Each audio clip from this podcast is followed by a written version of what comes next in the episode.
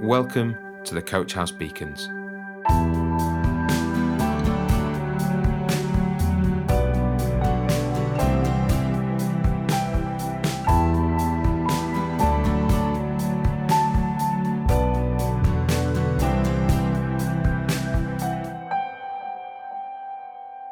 Welcome to today's beacon.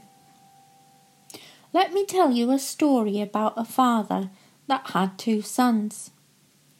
One of them was an obedient son when his father was present, but disobedient when he was not there. And the other son was impulsive and short sighted when it came to decisions. One day the impulsive son asked his father for his inheritance in advance, packed up, and off he went into the big wide world. His father missed him very much and sat waiting for him at the opening of his tent. Every evening he was there. The father was sat watching the road, waiting for his son to return. The father knew that his son would return when he realized where he belonged. His patience paid off. One day the impulsive son returned to his father's house. He had returned where he belonged. A long way back in history, God made a covenant with Abraham.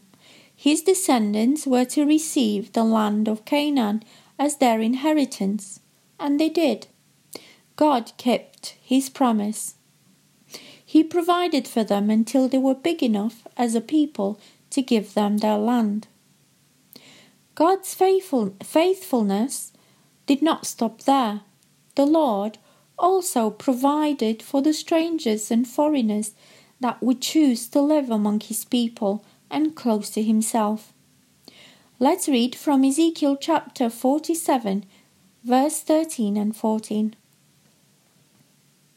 This is what the sovereign Lord says These are the boundaries of the land that you will divide among the twelve tribes of Israel as their inheritance with two portions for Joseph. You are to divide it equally among them, because I swore with an uplifted hand to give it to your ancestors. This land will become your inheritance. And from verse 21 to verse 23, it says the following You are to distribute this land among yourselves according to the tribes of Israel you are to allot it as an inheritance for yourselves and for the foreigners residing among you and who have children. You are to consider them as native born Israelites. Along with you, they are to be allotted an inheritance among the tribes of Israel. In whatever tribe the foreigners reside, there you are to give them their inheritance declares the sovereign Lord.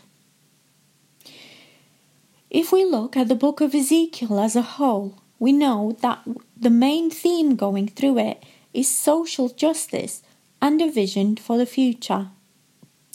We can look at it from the point of view of the prophet at the time and the physical division of the land and the justice administered in the world at that time. And also, we can look at it as a prophecy regarding the end time when the new Jerusalem would be revealed and every person would get payment for what they achieved in this life. From the passage we read from Ezekiel, we can clearly see that the Lord made provision for everyone. He did not exclude people on the basis of their nationality when it came to division of the land. Whoever chose the Lord had a part in the promised land. He not only accepted them, but also made provisions for them. If you had land in those days, it meant you could provide food for your family and also you could prosper. Paul, in the New Testament, tells us that we, as non Jews, have been grafted into the Lord's family adopted by God as sons and daughters and made the same as Abraham's descendants when it came to the inheritance. Romans chapter 11, verse 17 tells us the following If some of the branches have been broken off, and you, though a wild olive shoot, have been grafted in among the others, and now share in the nourishing sap of the olive root. The verse carries on. This passage in Romans talks about a completely different issue, but however, I mention it here as it uses the same imagery.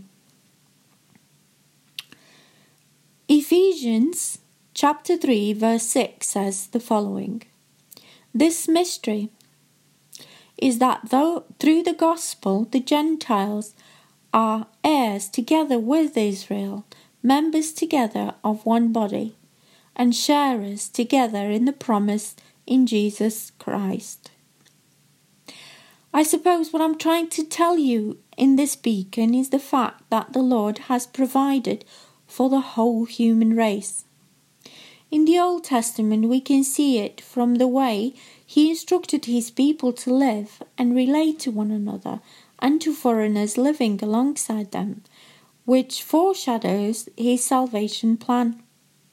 And in the New Testament, we can see the accomplishment of this amazing plan to which the disciples are witnessing Jesus' life, death, and resurrection. His resurrection made it possible for everyone that believes in it to belong to God's family.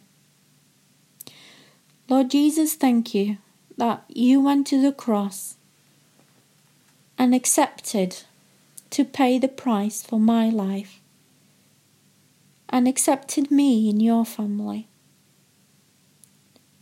Lord, thank you for that.